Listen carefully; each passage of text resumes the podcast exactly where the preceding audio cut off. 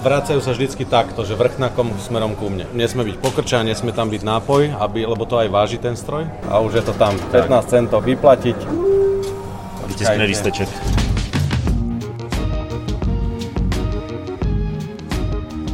Severské státy ho mají už dlouhá léta, stejně tak třeba i sousední Německo, nově ho loni zavedli Malta, Lotyšsko nebo Slovensko a v následujících letech začne fungovat třeba v Polsku, Rakousku nebo Velké Británii. Řeč je o zálohovém systému na petlahve a plechovky. Česku se sice o zavedení systému, který ostatně známe už u pivních flašek, mluví poměrně dlouho, Zatím ale jeho zavedení definitivně rozhodnuto není. Byť Ministerstvo životního prostředí chce letos představit návrh zákona o zálohách, který prý zásadně podpoří cirkulární ekonomiku. Já jsem se proto rozhodl tohle téma otevřít i tady v podcastu Lupa v následujících třech epizodách, protože mě osobně zálohy rozhodně dávají smysl.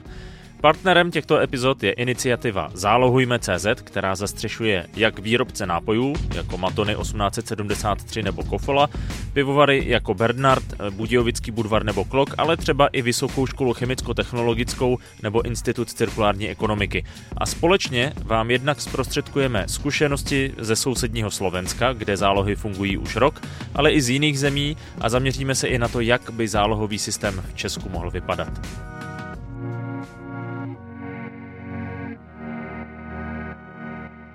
Proti zavedení záloh v Česku se staví některé samozprávy a taky odpadové společnosti, varují před finančním zatížením obcí nebo snížením dostupnosti recyklovaného PETu pro odběratele mimo nápojářský průmysl.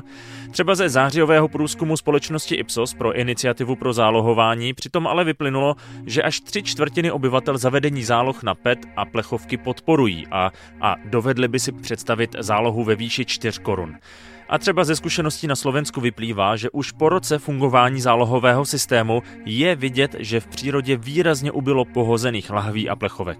Nám hlásia rôzne organizácie aj dobrovo, dobrovoľníci, že v podstate nemajú pomaly čo zbierať v tých lesoch a podobne a v tých vodách. Čiže sa to veľa zlepšilo.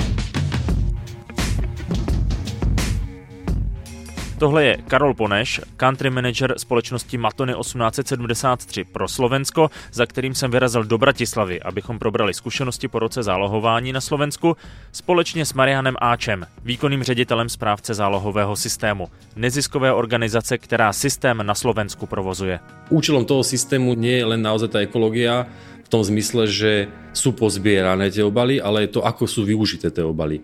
To znamená, že pri tomto systéme naozaj máme veľmi kvalitný materiál, ktorý je možné použiť potom na tú cirkularitu, to znamená opätovne sa zrecykluje a ten recyklát sa opätovne dostáva do tých obalov.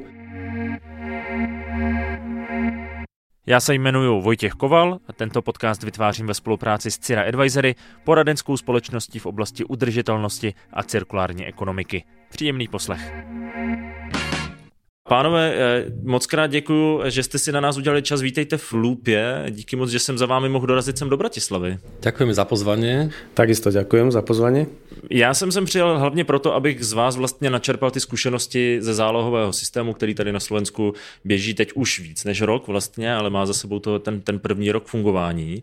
Než se ale dostaneme k tomu, jak to funguje a co, co třeba po tom roce jste načerpali za zkušenosti. Pojďme se podívat vlastně na ten úplný začátek, jakým způsobem to tady vlastně začalo se vůbec celé řešit, protože to je opět něco, z čeho, z čeho asi i u toho českého, snad do budoucna zavedeného systému eh, můžeme, můžeme se nějakým způsobem poučit.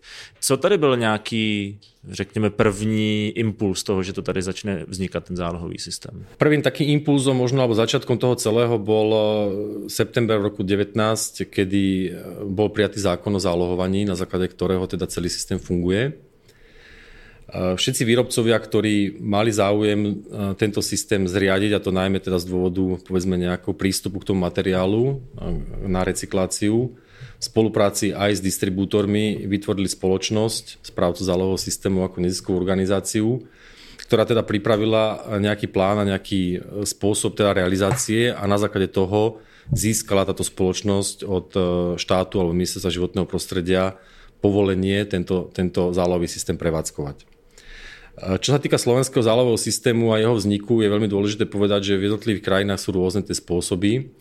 Niekde je to postavené na súkromnej spoločnosti, niekde je to postavené na, napríklad iba na distribútoroch alebo tých, ktorí ten systém, alebo tých, ktorí tie obaly, respektíve produkty predávajú. Na Slovensku je to teda združenie všetkých výrobcov minerálnych vôd a ochutenia neochutených, výrobcov pív a v neposlednom rade teda aj distribútorov, to znamená predajcov, ktorí tento, ten, tieto produkty predávajú.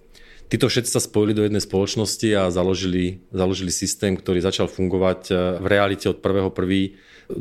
V tom prechodnom období e, minulého roku bolo možné uvádzať na trh aj výrobky, ktoré mali teda EAN a ktoré tento EAN nemali, to znamená boli označené tým, tým známym z a v podstate od e, júna minulého roku už nebolo možné predávať takýto, takéto výrobky alebo obaly, ktoré ten, tento, tento slovenský EAN nemajú na svojich etiketách.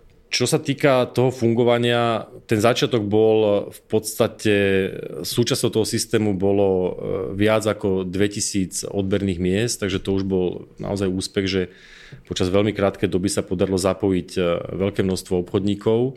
Zákon síce hovorí, že minimálne 300 m štvorcových e, predajné plochy je povinnosť. Jasne ti to musí zaviesť. Tí to musia zaviesť. Na druhej strane, keď si vezmeme teraz, máme viac ako 3000 odberných miest, a viac ako 60% z nich nesplňa toto zákonné kritérium, to znamená, sú súčasťou toho systému na dobrovolné báze. Hmm. Já jestli to uh, dobře chápu a i se to objevuje často vlastně v rozhovorech týkajících se zálohových systémů, i těch, už těch fungujících nebo i těch vznikajících, tak důležité eh, pro vznik těch systémů eh, vždycky je zapojení co největšího množství těch stakeholderů a teď se nebavíme jako o jednotlivých obchodech, ale spíš těch, těch účastníků na tom trhu jako takovém. To znamená eh, mimo jiné tak, jak je to tady na Slovensku, že do toho vstoupili a rozhodli se, že do toho vstoupí ti producenti, ti výrobci nápojů v těch obalech, které se potom v tom systému vlastně točí. Áno, ja by som možno povedal tých základných troch e, účastníkov toho celého cyklu, pretože aj ich povinnosti, pretože pre každého je to do určitej miery povinnosť. E, v prvom rade sú to samozrejme výrobcovia, ktorí majú povinnosť tento systém financovať. To znamená, ak správca nebude mať e, príjmy dostatočné na to, aby ten systém financoval, tí výrobcovia budú musieť platiť väčšie fíčko alebo poplatok za každý obal, ktorý uvedú na trh. Potom sú to distribútory, ktorí zo zákona majú povinnosť tieto obaly zbierať. To už som spomenul, teda tá zákonná povinnosť je na 300 m štvorcových, ale teda máme veľmi veľa dobrovoľných zapojených. No a v neposlednom rade je ten spotrebiteľ, ktorý v podstate musí ten záloh zaplatiť pri kúpe toho tovaru a potom, aby tie peniaze dostal naspäť, musí vrátiť. Eh, je to do určitej miery z pozície alebo z hľadiska tých výrobcov, dalo by sa to nazvať nejakou ekologickou daňou a takisto aj nejakou povinnosťou tých distribútorov, čiže uvádzajú, predávajú, vyrábajú tovary, ktoré znečistujú to životné prostredie. Samozrejme tá motivácia tých výrobcov, ktorá vyplýva aj z legislatívy eh, európskej, je dostupnosť toho materiálu. To znamená, tie predchádzajúce systémy, ktoré boli zavedené, zberné dvory a podobne deklarovali tú návratnosť okolo 60% Druhá vec je samozrejme, kde ten materiál aj končil, či končil teda na Slovensku alebo pred, bol predávaný niekde inde. V dnešnej dobe v podstate sme za, rok, za ten prvý rok dosiahli 70 a tie zákonné limity sú do roku 25 až 90% Tí výrobcovia, ktorí sú súčasťou toho systému, majú nárok si tento materiál od nás po jeho vyzbieraní odkúpiť za trhové ceny a tým vlastne majú prístup k tomu materiálu. Takže jedno z veľkých motivácií samozrejme aj dostupnosť toho materiálu, a to práve preto, že od roku 25 platí európska legislatíva, ktorá hovorí, že minimálne 25% všetkých obalov, či už teda plastových alebo hliníkových, musí obsahovať aspoň 25% tohto recyklovaného materiálu. Když jste zmiňoval ten nárůst, že se podařilo navýšit tu míru eh, návratnosti, tak eh, vzrostla na 70% tak eh, o jak velký posun šlo vlastně oproti těm před, předchozím obdobím? Z čeho jste... Tie štatistiky nie sú úplne presné, alebo nedá sa povedať, že by na to existovala jasná analýza, ale v zásade aj jedným z takých by som povedal, základných dokumentov, ktorý pripravil pôdu na, na vznik slovenského zálohového systému, bola analýza Inštitútu enviro, environmentálnej politiky Ministerstva životného prostredia, ktorý deklaroval, že tá návratnosť bola niekde na úrovni 60%. Jasne, to znamená, chápu, že to není úplne presne, ale řádově nejakých 10% tam nárůst proste. Za ten prvý rok, hmm. ale tiež tomu by som povedal, že je to do určitej miery také imaginárne číslo, pretože je to výpočet, ktorý hovorí, že koľko tých obalov bolo uvedených na trh a teda vydelené počtom obalov, ktorých sme vyzbierali ako správca za rok 2022. Samozrejme, keď si vezmeme dátum 31.12., tak veľké množstvo z tých obalov ešte nebolo ani v predajniach, veľké množstvo obalov nebolo ešte ani kúpených, spotrebiteľe ho nevypili, tie nápoje a ani ho nevrátili. Takže tá návratnosť reálna, alebo, alebo by som povedal, že ako reálne Slováci vrácajú tie obaly, je podľa mňa o mnoho vyššia, ale to sa nám v čase prejaví v tom roku 23. Jasně. Karole, pojďme se podívat na to, tak jak už to pan Ač zmínil, eh, tu motivaci eh, výrobců. Já to naprosto chápu, že jako je pro výrobce zajímavé se dostat k tomu materiálu zpátky. Jaká byla motivace vlastně pro Matony, aby eh, v tomhle se stala, já bych jako řekl, vlastně asi jedním z hlavních hybatelů té producentské části, řekněme. Áno, máte pravdu, my sme boli asi jedna z prvých firiem, ktorí sme to bez, bez akýchkoľvek problémov alebo podmienok podporovali. A bolo zaujímavé sledovať, že keď prišla nová vláda v roku 20, že či to bude pokračovať alebo nie.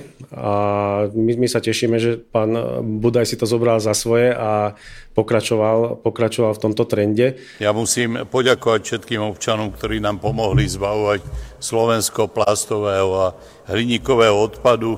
Z obidvoch tých materiálov sa recyklovaním vyrábali nové obaly, tie minerálky, ktoré nakupujete, piva, Coca-Coly, ktoré sú v hliníkových obaloch, tie všetky e, sú vyrábané už aj vďaka tomu, že sa do nich pridáva, e, pridáva recyklovaný materiál. Nepripisujeme tento úspech ministerstvu, ale občanom, ktorí prijali tento program. Dokonca sa stala taká vec e, zaujímavá, že napriek tomu, že mnohí výrobcovia, podobne ako my, boli veľmi rýchlo pozitívne naklonení tomu systému a začal sa veľmi rýchlo e, vytvárať, tak pán Budaj asi zistil, zistil tento drive, tak nám ešte skracoval, skracoval termíny a tak sme sa dostali do situácie, že, že na jednej strane druhá väčšina výrobcov to určite chcela, ale na druhej strane ten časový priestor bol, bol veľmi krátky, ale k tomu sa asi dostaneme. Ale jednoznačne tá motivácia u nás bola bez debaty v tom, že my vo viacerých sektoroch nášho, nášho biznisu riešime cirkularitu už veľmi dlhodobo a zálový systém je, je nedielnou súčasťou tohto.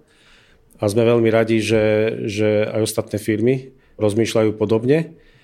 A to, čo bolo extrémne dôležité, je to, že, že sme boli schopní na Slovensku e, svojím spôsobom sa zjednotiť viaceré sektory, ktoré sú trošku aj antagonistické alebo, alebo, konkurenčné.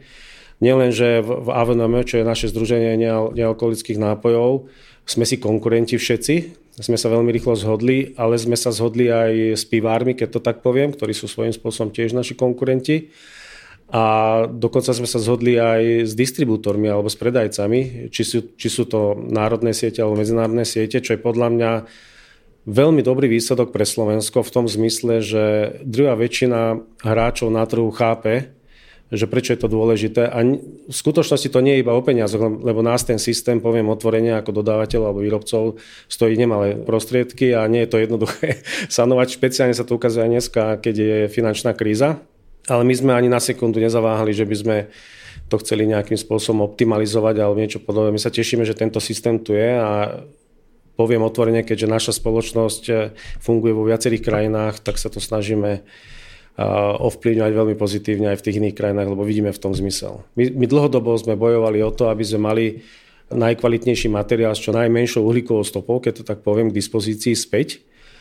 Nevždy sa to darilo a teraz vidíme, že to je asi najúčinnejší v súčasnosti, zatiaľ sa nevymyslelo nič, nič lepšie, ale je jednoznačne najúčinnejší systém pre návratnosť a zrejme sa dostaneme ešte možno aj k otázkam, že ako sa to prejavilo možno na vonok alebo na životnom prostredí, ale to je, to je, to je veľmi pekné vidieť, že naše prostredie je čistejšie, musím povedať už teraz, naše životné prostredie. Já bych to možná zkusil shrnout, byť asi eh, kdo už někde jako o zálohovém systému jako uvažoval nebo slyšel, tak eh, asi se k těm argumentům dostal, ale proběhnout možná ty výhody, které by to mělo mít. Jedna věc je to, co zmiňoval teďka Karol, to znamená, mělo by ubít těch lahví, které budou někde se jenom tak povolat, že to lidi nebudou vyhazovat, protože by to mělo motivovat, že to vrátí a nevyhodí to někam úplně, ani ne do koše, ale nedej bože, nedej bože někam do přírody. Mělo by to nějakým způsobem celkově snižovat zátěž toho, toho průmyslu jako takového, to znamená, nebude se muset používat tolik těch primárních materiálů, budeme moct eh, snižovat, řekněme, asi v globálu uhlíkovou stopu těch, těch plastových obalů. Jsou tam ještě nějaké další takové jako eh, motivační prvky, které, které pro to zavedení? Asi ste pomenovali tie, tie najdôležitejšie, aby som ich možno povedal, ako je ten ekologický a potom je ten cirkulačný. Hej? Že ten ekologický je presne o tom, že naozaj tie, tie obaly zmizli z tej prírody, zmizli od zmizli z miest. Máme veľmi pozitívnu spätnú väzbu z národných parkov a podobne kde napriek tomu, že k návštevujú veľa turistov zahraničia a tak ďalej, tak tie, tie obaly naozaj zmizli odtiaľ.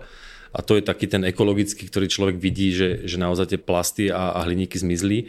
A potom je ten cirkulačný, pretože e, ako účelom toho systému nie, nie je len naozaj tá ekológia v tom zmysle, že sú pozbierané tie obaly, ale je to, ako sú využité tie obaly. To znamená, že pri tomto systéme naozaj máme veľmi kvalitný materiál, ktorý je možné použiť potom na tú cirkularitu, to znamená opätovne sa zrecykluje a ten recyklát sa opätovne dostáva, dostáva do tých obalov a tým pádom sa znižuje tá uhlíková stopa a, a nemíňajú sa tie primárne materiály, pretože samozrejme dá sa to vyrobiť z toho primárneho hliníku alebo teda z tej nafty. Jaké tady byly, řekněme, nějaké jako překážky k tomu zavedení? S čím jste se museli vlastně na začátku potýkat? Je, dovedu si představit to, co říkal Karol, že bylo zkrátka třeba přesvědčit ty hlavní hráče to už jsme asi nějakým způsobem v té naší chronologii, řekněme, překonali. Co byly ještě nějaké takové jako největší problémy při tom zavádění? No, ako už bolo spomenuté, naozaj v rekordne krátkom čase ten systém vznikol na Slovensku a to samozrejme spôsobilo aj určité komplikácie keďže ten predchádzajúci rok bol trošku taký hektický. Bol hektický pre nás ako pre správcu, bol hektický aj pre tých distribútorov z hľadiska toho, že museli nakúpiť tie zariadenia veľmi rýchlo, tie zálohomaty, pretože tie sú vo vlastníctve tých jednotlivých reťazcov alebo teda obchodov. Musel zaškoliť ten personál na to, aby vedeli tie, tie zariadenia používať. Je to veľa o dátach, to znamená toku tých dát, ich spracovaní a tak ďalej. Čiže ja by som možno nadviazal aj na to, čo už bolo povedané, že na Slovensku e, tí zakladateľa toho systému sú v podstate do veľkej miery alebo úplne konkurenti. Aj tie vzťahy medzi tými výrobcami a tými distribútormi nie sú asi najjednoduchšie a napriek tomu sa dokázali veľmi efektívne a kvalitne dohodnúť, zainvestovať do toho ten nejaký ľudský potenciál, ten know-how, ale neposlednom rade aj tie peniaze a dokázali vo veľmi krátkom čase podstate za 10 mesiacov ten systém pripraviť. Takže za to veľká vďaka. Samozrejme ten správca súperil s tým časom, pretože viete, už teraz máme nejakých vyše 100 zamestnancov, z toho 70 je vlastne v tej prevádzke. Máme viacero medziskladov po Slovensku, kde ten materiál zhutňujeme, preto aby sme ho nevláčili teda nejakým spôsobom e, plný vzduchu, poviem. A potom máme triediace centrum v Kočovciach pri Novom meste, kde, kde tiež pracujú desiatky ľudí na 24x5 e, dennú prevádzku, zmenu prevádzku, máme sobotné zmeny, Čiže systém logistiky, logistika je veľmi, veľmi náročná a tiež bolo potrebné nejakým spôsobom ju správne nastaviť. Tým, že my sme nemali tie presné údaje, ani nemali sme odkiaľ, kde koľko sa vyzbiera, alebo môžete zobrať údaj možno, ktorý tiež nie je úplne verejný a ľahko získateľný, že koľko sa predáva v tom regióne tých obalov, ale druhá vec samozrejme to správanie toho zákazníka môže byť úplne iné. Hej. Záleží od toho, ako kvalitne ten jednotlivý obchodník zbiera a od toho závisí aj koľko tých obalov v podstate vyzbiera. Čiže ten predaj sa nemusí rovnať ten zber. Hej? Čiže tieto dáta sme nemali a tým pádom bolo veľmi ťažké nastaviť aj tú logistiku. Čiže spolupracujeme s viacerými externými partnermi samozrejme, ktorí regionálne, regionálne nejakým spôsobom tie, tie zvozy zabezpečujú. Na začiatku bolo 2000 odberných miest, čo už je veľká sieť.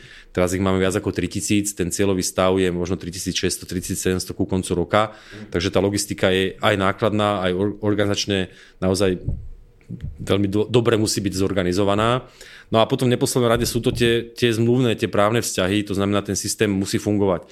Tí výrobcovia sa musia zaregistrovať, každá fľaša alebo každý obal, ktorý teda je použitý, musí byť u nás zaregistrovaný, musí byť e, teda nejakým čiarovým kódom, ktorý je nahrávaný do tých zariadení, takže je to veľmi komplexný systém aj z pohľadu toho právneho, aj z pohľadu toho technického, aj z pohľadu toho organizačného teď možná budu mluvit příliš naivně, jo, ale zároveň vzhledem k tomu, v jakém časovém presu jste byli, protože toho času na zavedení skutečně nebylo mnoho, tak vlastně by bylo i trošku proti těm výrobcům jako takovým, kdyby se neschodli, že možná i tohle to trochu pomohlo, že jste si uvědomili, že je třeba se prostě dohodnout na nějakém jako systému, na nějakém standardu, tak aby to vůbec začalo fungovat, než tady mezi sebou zkoušet, jakoby co kde bude fungovat, si jednu nebo druhou, tak aby to skutečně se vůbec dalo zavést. Toto musím potvrdiť. To znamená, že mali sme nož na krku v podobe toho konečného termínu a tam už nebolo, nebolo ako uhnúť. Priznávam, toto bol jeden z veľ, veľmi silných motivačných faktorov, ale pôsobilo to aj to, že sme boli oveľa konštruktívnejší a efektívnejší všetci. Musím ale povedať, že veľmi príjemne ma prekvapilo nielen toto, ale aj to, že koľko takých prevádzok, ktoré sú menšie pod tou hranicou tých 300 m štvorcových, sa začalo hlásiť. To znamená, že sme vnímali, že nielen spotrebitelia, ktorí už predtým vykazovali teda znaky toho, že chcú byť viac ekologickejší a chcú sa, chcú sa to zaujímať, ale dokonca aj tí predajcovia, distribútory. A veľmi príjemne ma, nie, že prekvapilo, ale, ale som kvitoval aj to, že aj, aj zo strany štátnych orgánov sme mali, mali podporu v tom, že, že sme boli ako keby na jednej lodi. A to bol taký dosť nevýdaný, hlavne v dnešnej politickej situácii, keď sú všetci rozhádaní, že sme boli všetci na jednej lodi a všetci sme videli iba ten výsledok. A vedeli sme, že je to nákladná vec, že to nie je dvakrát výhodné, hlavne pre tých výrobcov alebo aj, alebo aj distribútorov, ale ten vyšší cieľ jednoznačne prevládol. A to, čo bolo zaujímavé, čo som aspoň ja tak videl z diálky, tak tie najväčšie firmy e, zostavili veľa interných tímov, ktoré veľmi pomohli tomuto systému. To znamená, venovali sme tomu obrovské kapacity, ľudské, ľudské aj časové a to nám asi pomohlo k tomu celkovému výsledku. A poviem otvorene, že je to taká, aj taká satisfakcia, aj keď sa stretávam na združení s rôznymi členmi a vidíme tie výsledky, tak sme tak trošku radi, ako dobre to vypadá alebo sa, alebo sa vyvíja. Plus vnímame aj to, čo hovoril pán Náč, že nám hlásia rôzne organizácie, aj dobrovo, dobrovoľníci, že v podstate nemajú pomaly čo zbierať v tých lesoch a podobne a v tých vodách. Či sa to veľa zlepšilo. No a doufám, že to, doufám, že to bude pokračovat. Tak. Když už jsem byl v Bratislavě, chtěl jsem vidět, jak zálohování vypadá v praxi. S Karolem Ponešem a Matějem Parískem za Matony 1873 jsme se proto vydali do prodejny potraviny od našich v části Bratislavy Devín. Na rovinu jako novinář jsem byl až trochu zklamaný, protože v krámě byste automat na odběr zálohovaných lahví možná úplně přehlédli, protože prostě vypadá v podstatě stejně jako ty, které známe z českých obchodů na zálohované sklo. Máme v ruce flašku PET. E, ukažte mi jenom tak, tady je Z, že to je zálohované a e, tam je důležitý ten kód, jestli to říkám správně někde? Kód a Z je důležité. Jasně, no, a kód je tady, kód je tady ten datumový, to co nahoře je. Nie, Jan, Jan. tento. Tu máme Jan kód, hneď vedľa neho je Z. To je zákonom určené, že aké to má byť veľké a ako to má mať polohu. A niektoré stroje dokonca robia aj tretiu kontrolu, to je tvar flaše. Jo, a, takže... a vracajú sa vždycky takto, že vrchnakom smerom ku mne. Jasne. Takže ja ho tam uh, vložím, nesme byť pokrča, nesme tam byť nápoj, aby, lebo to aj váži ten stroj. Takže tam hodím a za chvíľu mi to vypluje bločík. A ono je to praktické stejne, líp sa to tam strká do to víčko stejne. Áno, ale aj rýchlosť je dôležitá, lebo keď to tam hodím rýchlejšie, že sa ponáhľam, mám viacej fliaž, tak mi napíše stroj, že prosím nehačte flašky, ukladajte pomaly. Je to mudrý systém. tak jo, poďme to tam hodit. Tady to funguje stejně, jak, jak vlastně u skla. Hodíme tam lahev na pás. Je to tam. A už je to tam. 15 centov. Vypísalo mi, dám, nemám viac flaší, vyplatiť. Vytiskne lísteček. Mám to. 15 Super. centov a môžem ísť z pokladni si kúpiť niečo za to. Výborně. Pojďme se podívat dozadu teda. Jasně, tu jsme hned v místnosti vlastně za tím strojem. Tady to potom pásu vlastně vyjede teda do nějaké třídičky a vyjede tady spodem, tady je taková roura, ze které to vyjede po pásu taky. A rovno do, do vreca, kde sa to triedi, ktoré je tu na dole. Jasně, do toho se dostane bokem. Jo, v jednom kontejneru jsou ty petky, a v jednom jsou ty, uh, ty plechovky. A to znamená, ten stroj, když to tam přijede rovnou, on to vyhodnotí, někde si uloží ta data a ty flašky, které jsou tady, tak už jsou rovnou slisované. Zlisuje ich aby, pre úsporu miesta v tom vreci, aby daná predajňa uh, nemala veľké priestory kvôli tomu zapra- zaplnené tými, tými, tými flašami, čiže je to ekonomické, z hlediska priestoru. Jak jste mluvil o tom prostoru, tak je pravda, že ta místnostka tady, je to nějaká technická místnost eh, za tou prodejnou, ten stroj zabírá většinu eh, prostoru tady a nějaký jako úplně prostor na to mi tady obrovský koš na to nebo obrovský kontejner není. Tak musí to být skladné prostě. Tak a potom tie vrecia, ktoré už keď systém vyhodnotí, že je, že je kapacita plná toho daného vreca, tak sa zaviaže špeciálnymi páskami s kódom, ktorý potom sa nahlasuje priamo správcovi a tí to prídu zviesť. Čiže akurát, akurát miesto na tie vrecia, ktoré už keď sú plné, musí byť niekde ešte, ešte uskladnené. Jestli to dobře chápu, tak prostě zákazník přijde, hodí to tam, dostane papírek zpátky. Položí, nehodí, oni zo začiatku nám hádzali a im to vracalo naspäť, áno. Takže je třeba položit uh-huh. opatrně a, a dostane vlastně lísteček z 15 centy, které může uplatnit. Hmm, alebo sa mu to tam všetko, všetko zráta, ja neviem, niektorý tam, ja keď donesie celé vreco, tak mu to môže vyskočiť, ja neviem, na 5 eur, na 20 eur, podľa toho, koľko tých vratných obalov tam vloží, tak sa mu to všetko sčíta. Jana Šmondrková, vedoucí prodejny potravin od našich. Keď sa to naplní, ten flaškomat nás vlastne zvukovo na to upozorní, ono to začne tak signalizovať zvukovo, trúbi to tam my prídeme, buď to len skontrolujeme, či je všetko v poriadku, alebo či nám tam niekto nevhodil, čo tam teda nepatrí, alebo vyťahneme ten zásobník, e, troška sa tam ponaprávajú tie flaše, lebo urobí sa tam kopa, ale zásobník ešte nie je úplne naplnený. Jasne. Vrátime naspäť a automat potom zase funguje ďalej, teda flaškomat. Jasně, a to objednávání toho svozu funguje, ale jestli jsem to pochopil správně, automaticky. Automaticky. Tam sú presne určené vrecia od konkrétneho dodávateľa, ktoré my musíme používať. To znamená, my máme tie vrecia už v zásobe objednané, vloží, vloží sa tam to vreco, do toho zásobníka, zásobník sa zastrčí, je to na kolečkách, takže sa s tým úplne super manipuluje. Zatvoria sa také mm, dvere, ktoré sú také sklápacie, stlačí sa gombík a automaticky sa potom odošle správcový záloh, že sme vybrali vreco, ktoré zablombujeme, lebo k tomu sú zase také, vyzerá to ako eskapaska, ale má to mhm, aj svoj mhm. čiarový kód, je to ako blomba vlastne a správca záloh vie, že sme vybrali mm, jedno vreco napríklad PET fliaš alebo jedno vreco plechoviek. Odosiela sa to automaticky a na základe toho, koľko my vlastne v priebehu dňa alebo v priebehu týždňa odošleme týchto informácií, tak na základe toho sa robí zvoz. My ten zvoz robíme mm, každý týždeň, raz do týždňa. My keď sme mali otvárať prevádzku, však ešte toto nebolo povinné, len my tým, že sme vlastne obchod projektovali od, od úplného začiatku, tak ja som trvala na tom, že nie proste bude to raz uzakonené a my jednoducho sme povinní zbierať tie vratné obaly, tak preto sme išli do stroja, do flaškomatku, lebo bol tam, bola tam možnosť, že buď toto budeme riešiť takto automaticky, že budeme mať flaškomat, alebo sa to bude zbierať e, na prevádzke. To znamená, že ja neviem, človek by to doniesol k pokladni, čo mne sa zdá potom pracné a, a zbytočné. Tak preto sme vlastne išli do tohto a už sme podprojektovali tak, aby sme mali na to vyhradený priestor, pretože je to, je to veľký stroj. Ale určite je to akože z, moje, z môjho pohľadu úplne super vec, pretože sa tie flaše nepovalujú kade tade a jednoducho je to zalohované, je to recyklovateľné, takže sa vedia používať e, dookola tie vratné obaly a nemáme zaplavenú republiku potom odpadom zbytočným. Můžeme udělat takový eh, informační experiment, že bychom možná měli zkusit eh, popsat ten systém, ne úplně, není úplně čas asi jít po všech detailech, ale projít trošičku, řekněme, ten cyklus té lahve a co jsou nějaké jako funkční body, které se třeba museli nějakým způsobem vymýšlet. Vy jste naznačoval tu logistiku kolem toho a, a podobně.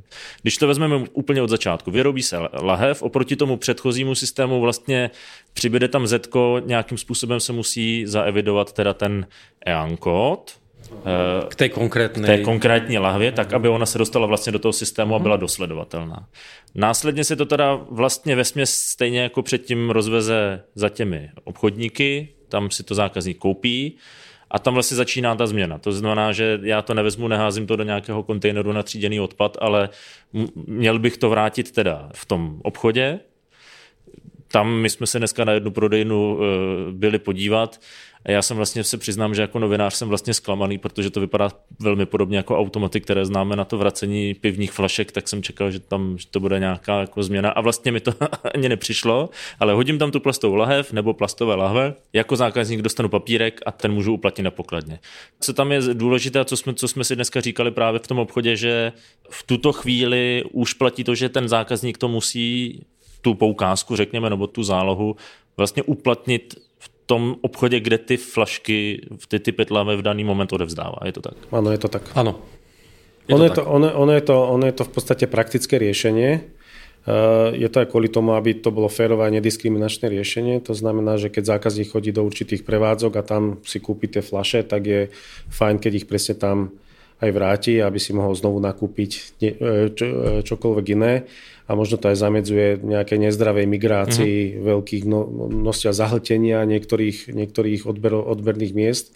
Ukazuje sa, že je, to, že je to veľmi správny systém já v tom vidím přesně tu výhodu toho, že e, byť já lokálně mám nějaký obchod, kde vrátím ty, e, ty petlahve, tak potom nejdu a ty lístečky v úvozovkách neuplatním někde jinde, že vlastně svým způsobem, já to nechci jako tomu přikládat jako příliš velkou váhu, ale svým způsobem vlastně podporuju tu svoji lokální ekonomiku, protože nechávám ty peníze, které v tom systému jsou, řekněme navíc, tak je vlastně nechávám v tom, v tom lokálním obchodě.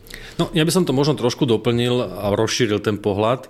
Áno, v zásade súhlasím, že systém funguje. Je pravdou v podstate tam, kde ste flaše vrátite, tak v tom obchode alebo tom reťazci, niektoré reťazce to majú tak, že viete to využiť aj v inom, ale musí to byť v rámci toho reťazca konkrétneho alebo tej siete. Musíte ten bloček alebo ten voucher musíte uplatniť tam. A na druhej strane sme v 21. storočí, veľa ľudí je zvyknutých na digitalizáciu, všetko je elektronicky a QR kódy a podobne. Čiže sú systémy a v niektorých krajinách to funguje tak, že je to naozaj jednotný platobný systém, je zúčtovanie a v zásade si môžete tie peniaze aj poslať na účet, nemusíte si uplatniť nikde. Lebo ten spôsob uplatnenia toho bločku je taký, že buď si kúpite tovar, alebo vám to tam vyplatia. Čiže viete dostať Jasne. ten cash naspäť. Je pravda, že bych radši viděl, aby se to netisklo, a to asi ako když bychom to brali do důsledku, ale... Takže tie, spôsoby sú rôzne. My na Slovensku tiež samozrejme uvažujeme a radi by sme zaviedli digitalizáciu. Neznamená to teraz, že zrušíme ten systém, že kde tú flašu vrátim, tam si budem vedieť e, tie prostriedky e, uplatniť, ale teda nebudeme fungovať na papierikovom systéme, ale budeme fungovať na elektronickom systéme, čiže teraz poviem ako jeden z možností, naskenovanie QR kódu, tie, tie zálohomaty túto funkcionalitu majú. Druhá vec potom, ktorú možno treba spomenúť, už som to povedal, je, že e, samozrejme tí distribútory alebo tí, ktorí zbierajú teda tie, tie zálohy, dostávajú od správcu za to manipulačný poplatok. Tento poplatok teda by mal kryť len ich náklady, to znamená, nemali by na tom vytvárať nejaký zisk.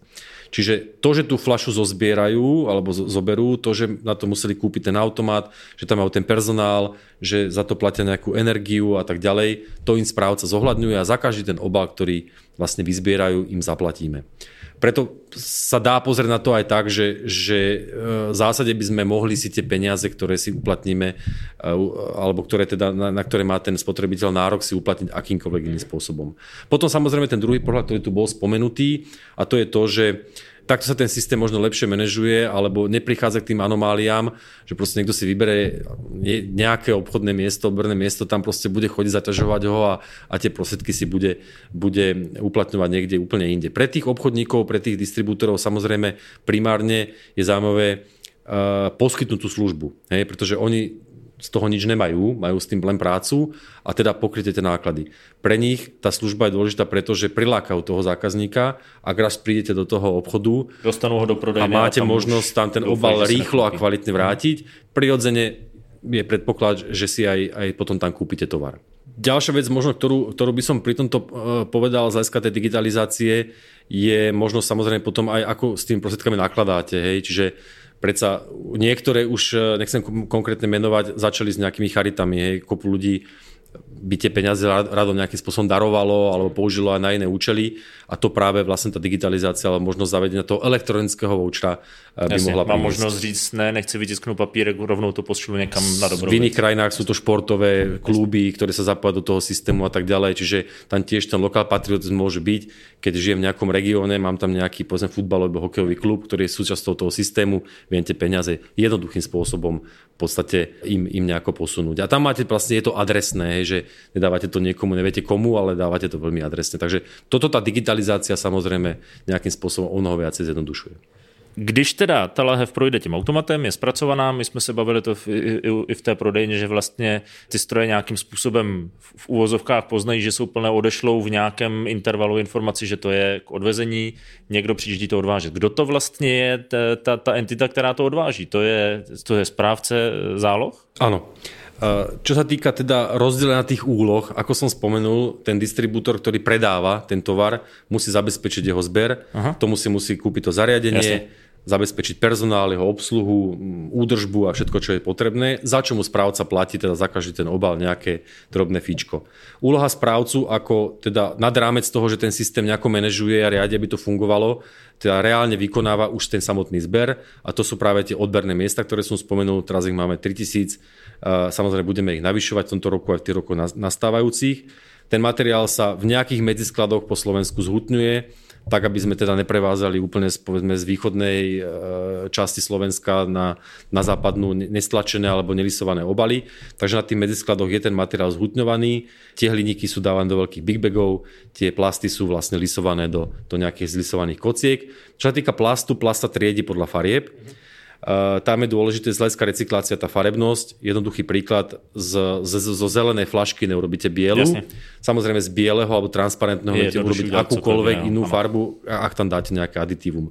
Takže od toho sa odvíja potom aj cena toho materiálu. Najvyššiu hodnotu má transparentný, potom veľmi často používané sú zelené a modré čo je taký štandardná farba a potom samozrejme máme nejaký ten posledný mix, ktorý zostáva eh, z tej celej vzorky slovenských, slovenských výrobkov. Eh, hliník sa len, len očistuje, očistuje sa od iných kovov. Eh, na Slovensku máme vlastne oddelený zber, tam, a, takže tie vrecia, ktoré sa generujú na, na, za tými automatmi, to tam hodíte, sú vlastne rozdelené, teda jedny sú plasty a druhé sú hliníky. Sú systémy ako napríklad v Norsku, kde to zbierajú dokopy a potom v tom triediacom centre zabezpečujú vlastne triedenie toho materiálu, separáciu na hliníkovú a plastovú. Obidva z týchto systémov majú výhody a nevýhody. Ten slovenský má výhodu a prečo podľa mňa bolo rozhodnuté, a to je kontaminácia toho materiálu. Ak miešate tie materiály dokopy v tých vreciach, potom samozrejme tie hliníky sa dostávajú do tých plastov viza verza a potom aj tá triediaca linka samozrejme z hľadiska investícií je nákladnejšia a tak ďalej. Takže slovenský systém bol, alebo sa rozhodol uh, už vlastne priamo na tej predajni separovať tie dva materiály tak, aby neprichádzalo k jeho kontaminácii. A to všechno vlastně až do tohoto rozstřídění tak jak se to říkal na ty, řekněme, od zvozu prost, až, až po, až po toto třídění je, zabezpečuje správce. je správce. A v tu chvíli vlastně to od vás odebírá uh, nějaká firma, která to už recykluje. Uh, vysvetlím. Uh, znova existujú rôzne spôsoby, ako to funguje. Ten slovenský spôsob je taký, že máme dva druhy predajov. Tým, že je ten materiál je dôležitý pre tých výrobcov, ako sme si povedali, a majú záujem k tomu materiálu mať prístup. A je to jeden z dôvodov, prečo samozrejme ten zálohový systém je zavedený, aby oni vedeli opätovne tie obely vyrábať z tohto materiálu, tak majú právo opcie. Na Slovensku to znamená, že v pomere, koľko toho materiálu uviedli na trh, si od nás ho môžu odkúpiť za trhovú cenu. Čiže Jasne. nie je to nejako e, znižovaná tá cena a tak ďalej. Za trhovú cenu si môžu tento materiál kúpiť.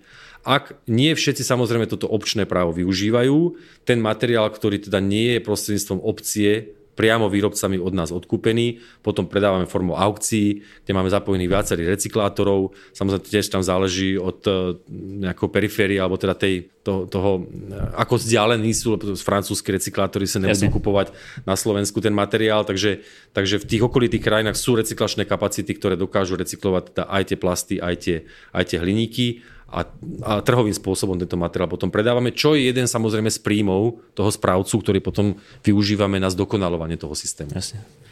Má to nevyužíva obce?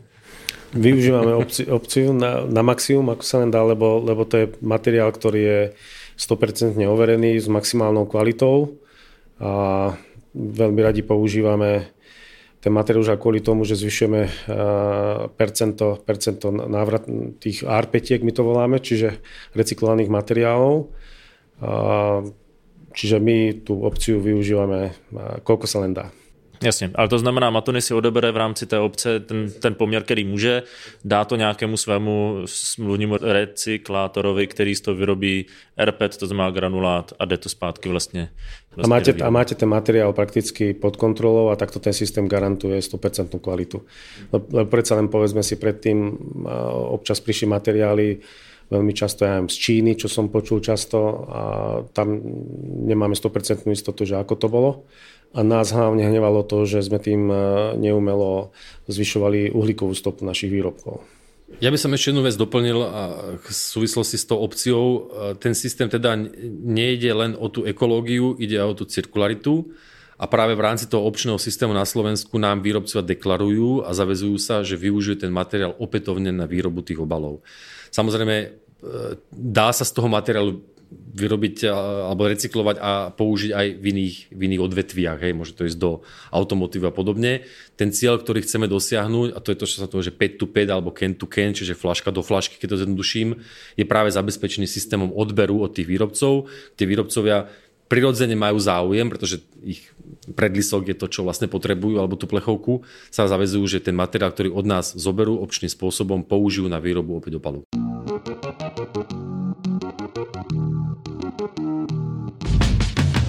Já třeba i v Česku vnímám vlastně to, že přestože je spousta odpůrců a spousta vlastně argumentů a k těm se určitě dostanem, eh, protože mám pocit, že asi jste se s nimi potýkali taky, ale zároveň já mám pocit, že vlastně taková ta široká veřejnost, eh, ti skutečně jako koncoví eh, zákazníci ve směs s tím minimálně nemají takový problém. Když už rovnou neřeknou, že ano, takže vlastně si to dovedou představit. Konec konců jeden z argumentů pro je to, že prostě třeba pivní flašky zálohované jsou, takže pro ty lidi to zase není až tak nepředstavitelné, nějakou zkušenost s tím mají. Jak to bylo tady? Protože mám, já mám tak jako obecně pocit, že většinou ta, ta populace, ta společnost s tím zase až takový problém nemá, že se většinou najdou spíš nějací jako řekněme hráči na tom trhu v, tom, v té biznisové sféře, řekněme, kteří e, mají nějaké protiargumenty, ale že obecně ti, ti lidi, e, jako ti zákazníci, zase až tak proti nebyli. Nebo minimálně v Česku teďka nejsou. Ja si myslím, keď môžem k tomu dodať, že tu naozaj dôležitú úlohu zohráva aj, aj vláda, respektíve ministerstva, ktoré nás do toho aj tak trochu tlačili a ktorí boli o tom presvedčení, že je to, že je to dôležité. Tým pádom neostal ani veľmi priestor, aby niektorí ďalší hráči na tom trhu vymýšľali nejaké iné, iné riešenia. Ale musím, musím zdôrazniť aj to, že veľmi veľa hráčov na trhu sú, sú nielen veľké národné spoločnosti, ale aj medzinárodné, ktoré to už poznajú z iných krajín, respektíve to majú vo svojich, vo svojich hodnotách mnohí a pre nich to bolo pomerne prirodzené, čiže nebolo, nebolo ťažké vysvetliť, že, že aký to má význam, hlavne ten dlhodobý. A to nám v podstate uľahčilo túto, túto situáciu. A Slováci ako takoví? Jak sa na to tvářili predtým? No, ja by som to tiež možno v dvoch rovinách, takým tom, tom biznisovom, samozrejme tým, že zmena toho systému zberu a, a nejakým spôsobom spracovania toho materiálu zobrala ten kvalitný materiál no, niektorým subjektom, tak je logické, že proti tomu bojovali a nejakým spôsobom sa snažili, snažili to zvrátiť. Čo sa týka Slovákov alebo teda ľudí, ktorí žijú na Slovensku, tak prvom rade veľká vďaka za to, že máme takú super návratnosť a že sa k tomu postavili naozaj teda čelom a, a že tie obaly e, chodia a vrácajú. Aj keď v roku 22 možno nie všade to bolo také jednoduché, viete, nikto nemá rád zmenu. Ja si myslím, že to je prirodzená ľudská vlastnosť. E, ak máte nejaké zabehnuté štandardy, ťažko sa vám to mení. A to samozrejme platilo aj pre tých zamestnancov tých, e, tých zberných miest alebo teda tých jednotlivých predajcov, takisto aj pre, pre tých spotrebiteľov. Ale ľudia si na to zvykli. Je vidieť naozaj, že tie obaly vrácajú. Myslím si, že aj tá kvalita toho zberu sa zvyšuje. My samozrejme chceme rozširovať tú sieť ďalej, aby sme boli bližšie tým spotrebiteľom a tam, kde ten výrobok, ten obal, kde sa predáva, aby ho bolo možné vrátiť. Samozrejme tiež tu musíme brať nejaký ohľad na tú efektivitu, pretože nemôžeme z každého kúta voziť každý deň nejakú malý objem tých fliaž, pretože potom by sa strácala tá ekológia, tá uhlíková stopa a podobne. Takže ten systém musí fungovať aj efektívne. Ale myslím, že ľudia to akceptovali, je to vidieť na, je to vidieť na, na tej miere tej návratnosti, je to vidieť na tom, že naozaj tie obaly zmizli ako voľne pohodené a možno, že nie, nie každému to bolo začiatku príjemné, ale samozrejme z dôvodu či už toho vyššieho princípu, alebo teda tej finančnej motivácie k tomu pristúpili zodpovedne a, a tie obaly sa vracajú. Ja by som ešte možno dodal, že, že veľmi dôležitú úlohu zohrala aj propagácia.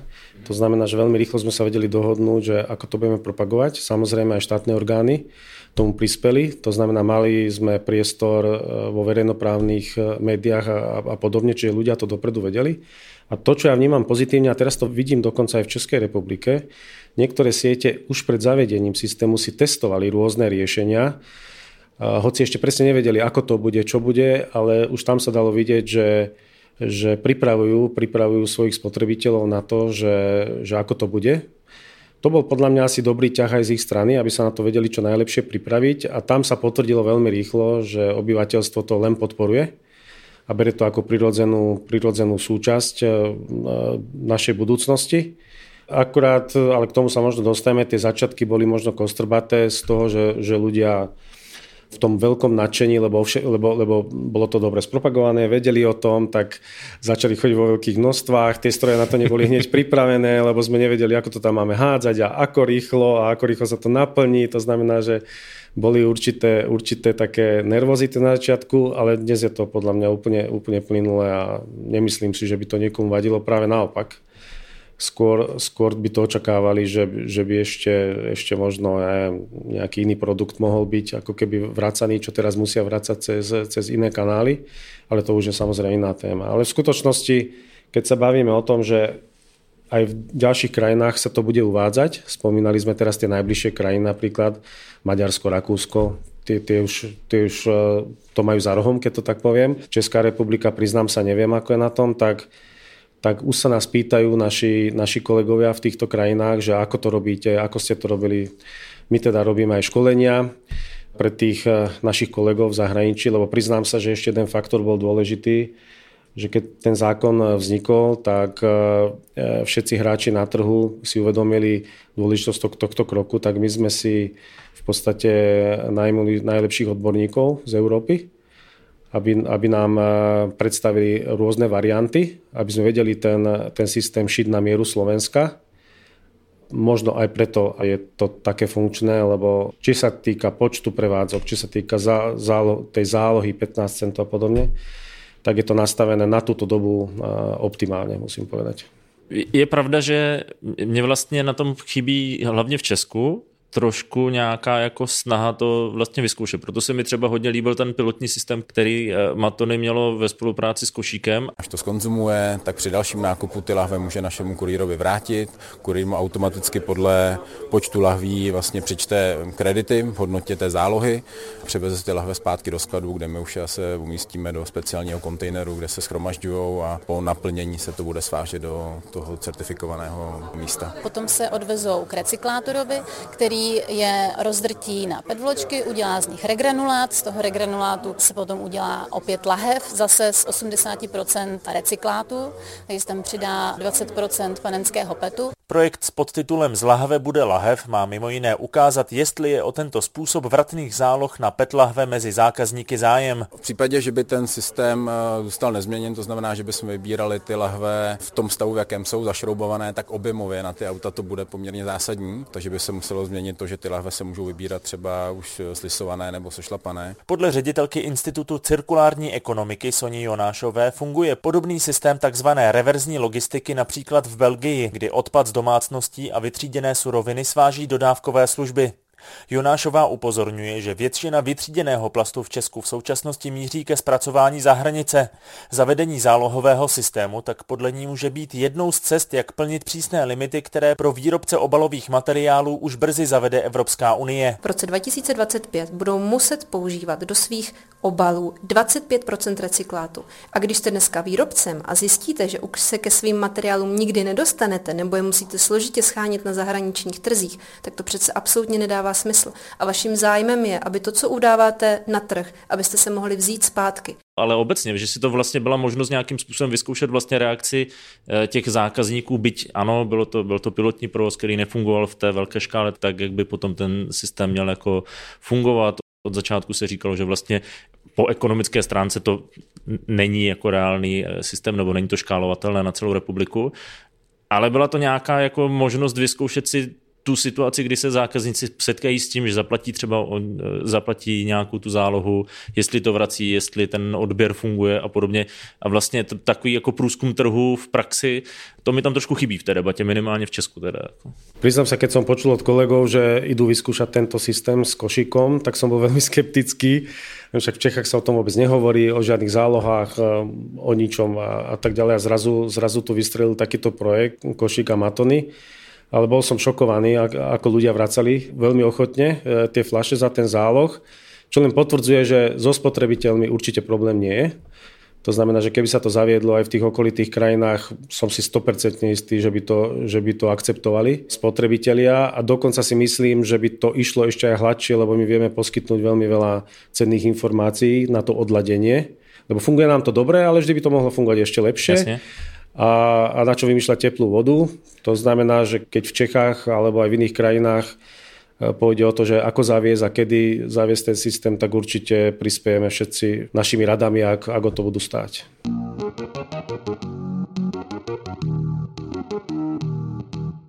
Dobrá, pánové, moc krát děkuju. Doufám, že jsme na něco zásadního nezapomněli, ale já doufám, že jsme eh, to vydolovali dostatečně tak, abychom předali nějaké know-how i eh, těm eh, zodpovědným lidem v Česku. Moc krát děkuju, že jste si na mě udělali čas a samozřejmě budu držet palce, ať se to dál optimalizuje.